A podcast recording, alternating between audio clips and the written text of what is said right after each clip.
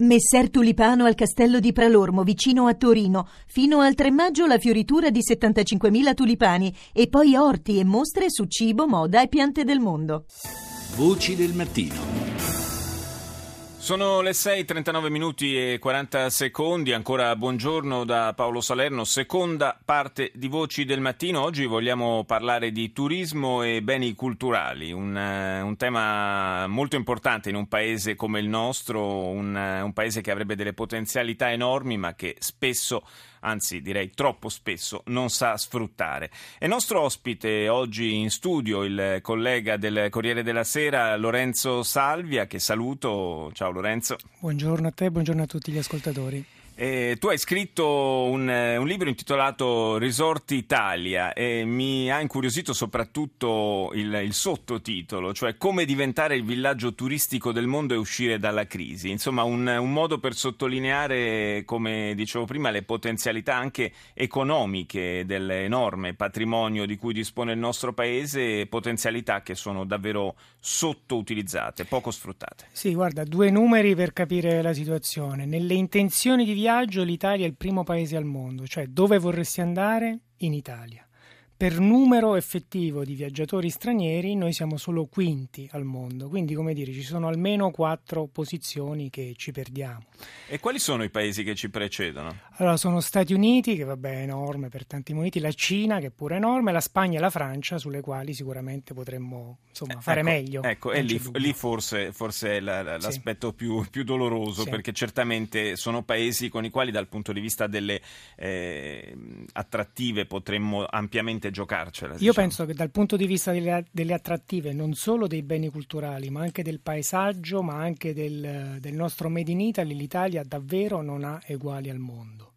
Il punto è che rischiamo di diventare un po' come la Mecca, nel senso un posto dove andare una volta nella vita, perché come dire il Colosseo o Piazza San Marco le devi vedere una volta certo. nella vita, ma poi quando devi scegliere se tornare lì o andare da un'altra parte, vai da un'altra parte dove magari ci sono meno attrattive, ma dove anche il turista vive meglio rispetto all'Italia. Ecco, perché un aspetto, mm, ognuno di noi lo ha sperimentato quando ha viaggiato, certamente è importante quello che si vede, la bellezza delle, delle cose che andiamo a visitare, ma eh, poi c'è una, una piacevolezza della esatto. vacanza che non sempre l'Italia sa garantire, e, eppure anche lì avremmo delle, delle, carte da giocarci incredibili, pensiamo soltanto a, a quello che è in grado di offrire, ad esempio, la nostra cucina. Assolutamente, ma faccio anche un altro esempio più terra-terra, se vogliamo. Poco prima di Natale mi è capitato di passare a Bruxelles.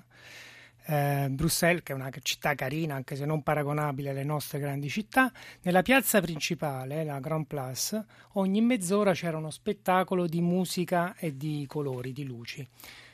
Ecco, noi, per esempio, a Roma, in via del Corso, per Natale abbiamo messo le bandierine dell'Unione Europea e dell'Italia. Anche quello è un modo per rendere piacevole la visita delle persone e per attirare nuove persone e per spingere a fare le esperienze che sono a volte più importanti del semplice monumento che sta lì comunque.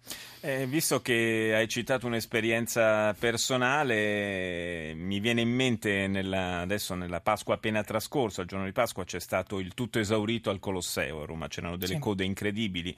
Mi sembra di aver letto qualcosa come 25-26 mila persone che si sono affollate per visitare il Colosseo, monumento eh, simbolo della capitale, in qualche modo simbolo anche di tutto il paese, bellissimo certamente da vedere eh, dall'esterno, poi all'interno un po' deludente. Sì. Eh, talvolta qualcuno lamenta poca pulizia, sì. ma soprattutto possiamo dire un impatto scenografico che non viene sfruttato appieno. Sì, eh, ci sono state anche proposte, alcune anche estemporanee, diciamo, sull'utilizzo sì, del Colosseo, anzi, decisamente estemporanee, cioè farci giocare de- dentro una partita della Roma da trasmettere ecco. in diretta in Mondovisione, questa è una follia. Non credo che sia questo il tipo di valorizzazione. No, tra l'altro, per fortuna è irrealizzabile perché un campo di calcio dentro il Colosseo, grazie a Dio, non ci entra, quindi anche volendo non si può fare, Penso però anche ad altre proposte che magari possono avere più senso, come quello di ricostruire l'antica arena originale, cioè che praticamente è un, un, un piano di terra battuta, quindi non è un intervento invasivo, anzi,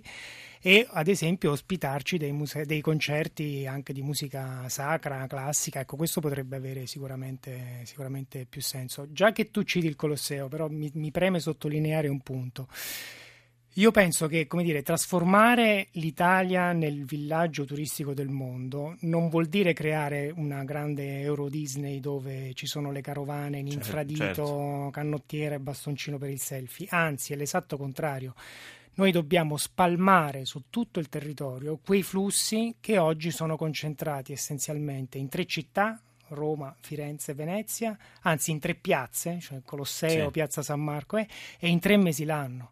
Se noi riusciamo a spalmare su tutto il territorio questi flussi oggi concentrati, davvero riusciamo a sfruttare quell'industria del turismo che, ricordiamolo, è l'unica a prova di concorrenza cinese e anche di delocalizzazione di casa nostra, quindi quella sulla quale davvero puntare. Certo, anche perché effettivamente il nostro patrimonio culturale è molto diffuso, ci sono alcune perle che sono lontane dalle rotte sì. tipiche delle grandi carovane turistiche e, e soffrono di, di, evidentemente di una scarsa pubblicità, di una scarsa capacità di valorizzazione. E proprio di valorizzazione del nostro patrimonio culturale ha parlato la nostra Rita Pedizzi con l'ex ministro dei beni culturali, oggi direttore della Treccani, Massimo Brai.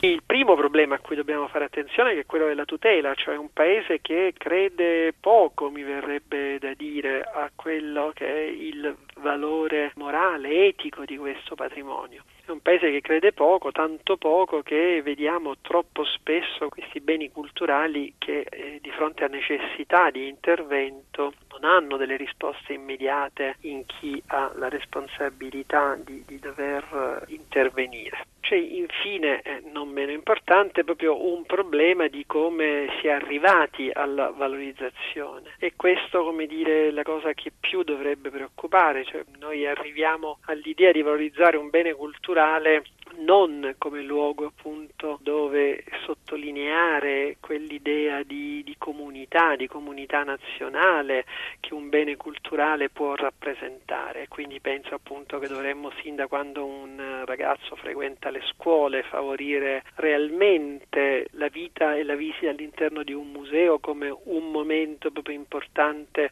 nella formazione del cittadino. Lei da ministro con cosa si è scontrato? Credo che, che, che andrebbe sgombrato forse il campo da questo continuo richiamo a contrapporre lo Stato al mondo privato e credo che invece dobb- do- bisognerebbe davvero lavorare per valorizzare al meglio quelle che sono le competenze e le responsabilità degli uni e dello Stato dall'altro. Credo che se lo Stato riuscisse a chiarire che questo patrimonio ha un valore, come dicevo, etico prima che commerciale e che è bene che i nostri figli lo vivano proprio con, con un senso di una parte del, del nostro DNA che sicuramente li formerà come degli italiani rispettosi delle nostre città, di quelli che sono i musei chiusi ma anche i musei aperti che sono i centri di alcune realtà bellissime. Se questo avvenisse e dall'altra parte appunto noi potremmo avere la possibilità di dialogare con un mondo imprenditoriale capace di cogliere il senso di un servizio che sta svolgendo e di casi come questi ce ne sono molti in Italia. Voglio ricordare appunto il lavoro che abbiamo fatto insieme a un imprenditore come Della Valle per valorizzare il suo sforzo fatto sul Colosseo, ma con Hewlett Packard per Ercolano. Se tutto questo avvenisse non solo nelle forme più trasparenti possibili, ma anche con uno spirito collaborativo, forse proprio una nuova mentalità potrebbe entrare nel modo di, di fare impresa nei confronti dei beni culturali.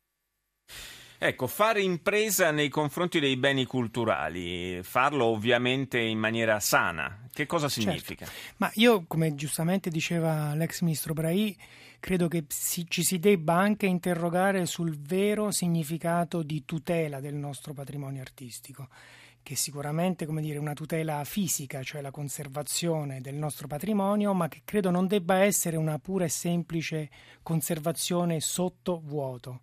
Cioè tutela credo che sia aprire il nostro patrimonio artistico alle persone, farcele andare dentro, non solo conservare le pietre, che naturalmente vanno conservate, ma non solo questo. E per aprire le porte alle persone bisogna, credo, creare anche condizioni accoglienti e favorevoli perché ci possano andare le scuole, come diceva giustamente l'ex ministro, perché ci possano andare quelle persone che normalmente non ci andrebbero, attirare persone nuove. Io credo che la vera tutela sia questa.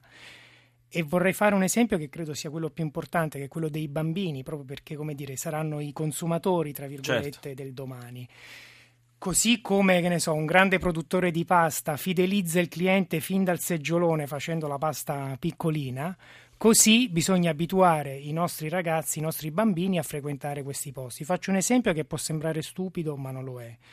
Se tu entri al Museo Van Gogh di Amsterdam, alla biglietteria ti chiedono se il bambino vuole partecipare alla caccia al tesoro per scoprire i segreti delle tele di Vincent. Sì. Dopodiché ti danno loro il pasteggino gratis, così se il bambino è stanco si siede e tu giri tranquillamente. In Italia in molti musei non solo non ti danno il pasteggino gratis loro, ma non ti puoi portare dentro nemmeno il tuo se te lo porti da casa.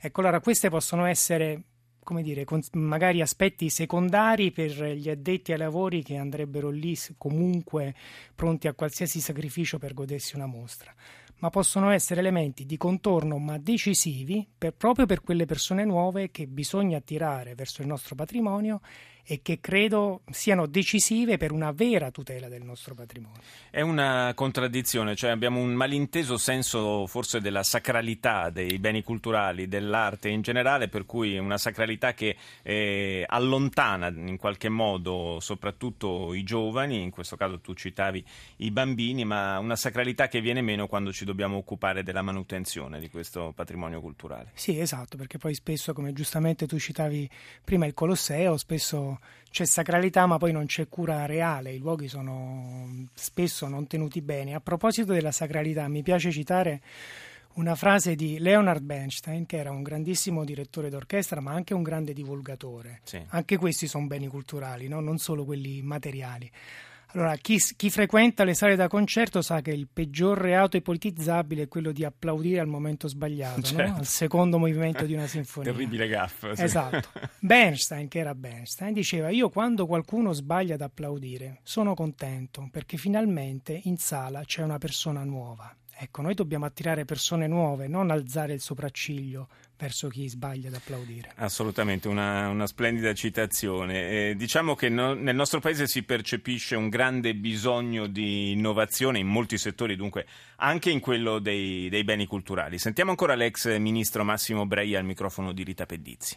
Innovazione vuol dire avere in tempi brevi un censimento di questo straordinario patrimonio, vuol dire riuscire ad avere delle banche dati capaci non solo di ridarci un dato ma anche di saperli aggregare, un archivio per fornire risposte se devo presentare e preparare un itinerario di turismo culturale, vuol dire essere a disposizione quindi degli enti locali, delle scuole, dello stesso ministero. Per fare questo ci vuole poi, come dire, eh, quasi una parola magica che è la capacità di fare sistema tra tutti gli attori che devono essere chiamati a uno sforzo del genere. Perché l'Italia turistica è ferma? Il paese soffre perché non ha delle infrastrutture e dei servizi capaci di accogliere un turista e di rendere, come dire, oggi facile un viaggio. C'è poi anche una sorta proprio di difficoltà di capire il valore di un bene culturale. E se devo pensare a un valore economico lo penso davvero come una parte di un modello di sviluppo di un paese che vuole assegnare ai beni culturali una lettura diversa del proprio futuro, che non può essere soltanto appunto quello di, di continuare sulla via da una parte di tagli e di austerity, ma che deve davvero saper immaginare di crescere. E in questo modello di crescita i beni culturali possono giocare un, un grande ruolo.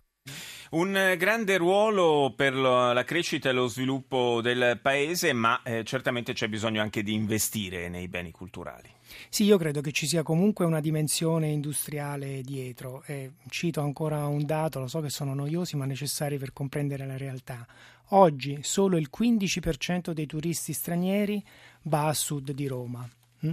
Questo è un problema sia per l'economia del mezzogiorno sia per quell'obiettivo di spalmare su tutto certo, il territorio sì. i flussi di oggi.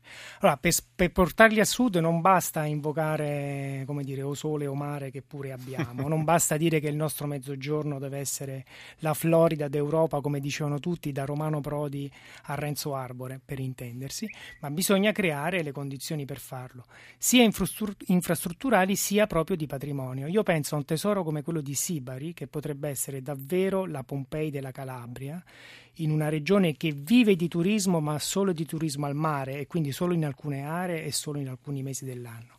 Ecco, per riportare fuori dal fango, perché di questo si tratta, Sibari, credo che sia necessario appunto una vera collaborazione tra pubblico e privato come quella di cui parlava prima l'ex ministro Braì. Sarebbe meraviglioso se lo Stato italiano potesse moltiplicare le risorse pubbliche per la cura e la conservazione del patrimonio, però ahimè viviamo in un paese e in un mondo, direi, sì. che accorpa le scuole, chiude gli ospedali e congela le pensioni. Sì, non Quindi, è un problema solo italiano. Questo. Non è un problema solo in italiano e chiedere un aiuto al privato in forme trasparenti eh, credo sia inevitabile. C'è lo strumento del crowdfunding, quindi le microdonazioni dei cittadini, c'è il mecenatismo in senso classico, quindi ercolano, ma ci sono anche altri modi per farlo. Io ringrazio Lorenzo Salvia, giornalista del Corriere della Sera e autore di Resort Italia, edito da Marsilio, per essere stato con noi. Linea al GR1 condotto da Guido Ardone. Torniamo intorno alle 7.36.